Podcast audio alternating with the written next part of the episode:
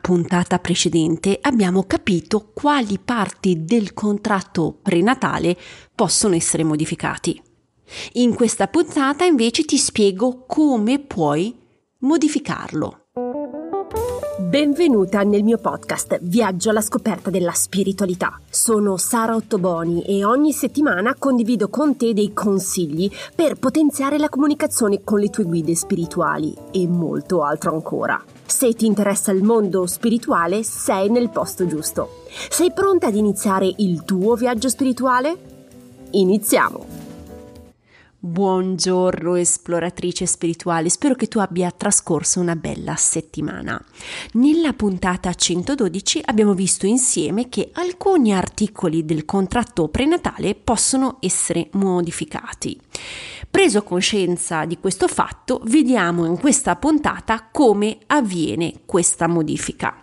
Però innanzitutto, chi può effettuare in concreto questo cambiamento? Allora, lo puoi fare te direttamente, non hai bisogno di nessuno o di niente per poterlo fare. Però chi è che può essere più agevolato a farlo rispetto agli altri? È le persone che si trovano almeno al secondo livello di comunicazione. Bisogna avere un po' di familiarità con le guide e il mondo spirituale per poter fare questa modifica in serenità. Allora, come avviene il cambiamento? Cioè, seguendo quattro tappe fondamentali. La prima è ad avere accesso al tuo contratto prenatale. La seconda tappa è capire quale parte del tuo contratto si può modificare. La terza tappa riguarda la tua selezione dell'articolo che vuoi modificare perché non ti risuona o non ti rappresenta. E la quarta tappa è chiedere l'autorizzazione alle guide e alle parti implicate eh, se è possibile fare questo cambiamento. Desidero portare l'attenzione sulla quarta tappa. Questo punto è essenziale. Assicurati sempre, sempre di aver chiesto e ottenuto l'autorizzazione dalle guide e dalle persone implicate per questa modifica. Assicurati sempre di fare questo punto essenziale. Nel momento in cui hai l'autorizzazione di tutti, puoi semplicemente modificare il contratto come faresti con un paragrafo del tuo tema durante la verifica di italiano. Però cosa succede se una guida o un'anima implicata decide di non darti l'autorizzazione? Ebbene sì, può succedere che qualcuno non approvi la tua idea. Mi è già successo eh, tra me e te di guidare un collega in una sessione di ipnosi e non ricevere l'autorizzazione da un'anima implicata. L'anima non poteva cambiare in quanto avrebbe avuto delle ripercussioni negative sul suo futuro e non avrebbe imparato una lezione che doveva imparare e quindi sarebbe tutto stato riportato a una vita successiva e lui quindi si è sentito di rifiutare perché voleva assolutamente imparare la lezione in questa vita qui. Beh, qualcuno potrebbe pensare che è un atteggiamento egoista per me non lo è in quanto quella lezione di vita era importante per quell'anima e voleva giustamente, come ho detto prima, evitare di riportare questo punto in una vita futura. Però se non accetta la modifica, cosa puoi fare? Hai un margine di manovra? Assolutamente sì, c'è un ricorso che puoi fare. Quello che ti suggerisco è di fare la tappa supplementare. Se l'anima non accetta la modifica del tuo contratto, cerca una mediazione davanti a un tribunale spirituale per vedere se ci può essere un compromesso o una negoziazione. Quindi non abbassare subito le mani, verifica sempre, ok? Come hai notato è abbastanza semplice come procedura, però metterla in pratica nel rispetto di tutti e di tutto non è semplicissimo.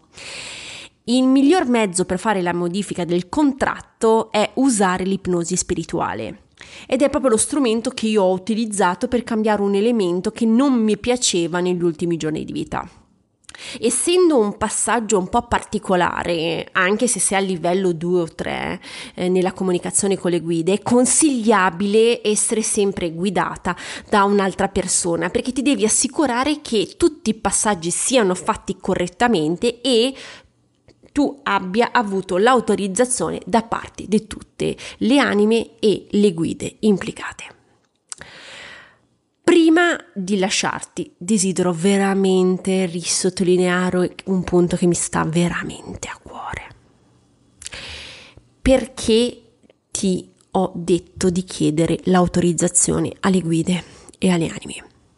Perché il 99% delle volte nel tuo contratto sono implicate anche altre persone non puoi cambiare il tuo contratto senza prendere in considerazione le tue e le conseguenze sulle altre persone.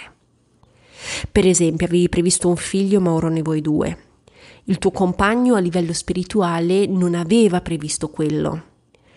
Questo non vuol dire che non sia possibile, ma il contratto prenatale non prevedeva quello. Quindi chiedere l'autorizzazione per cambiare è importante per sapere se tutte le persone legate a quella decisione sono d'accordo. Ricapitoliamo insieme i punti salienti della puntata. Ci sono alcune parti del contratto che puoi modificare. Per modificare devi chiedere l'autorizzazione alle persone implicate nella situazione. Se non accettano la modifica, puoi chiedere di passare al tribunale spirituale per fare una negoziazione. Puoi fare queste modifiche utilizzando l'ipnosi spirituale. Spero che questa puntata ti sia stata utile. Se desideri uh, essere avvisata di nuove pubblicazioni, clicca seguimi sulla piattaforma in cui mi stai ascoltando. Non dimenticare di valutare il podcast con le stelle. Il gioco è fatto in 10 secondi. Se vuoi condividere la tua esperienza con me, puoi sempre contattarmi in privato su Instagram o tramite mail. Le informazioni le trovi tutte nelle didascalia. Se desideri ricevere materiale esclusivo, iscriviti al newsletter mensile. Anche qui il link lo trovi nella didascalia. Ti ringrazio per l'attenzione, ti auguro una buona settimana e noi ci sentiamo martedì prossimo. Un abbraccio, ciao!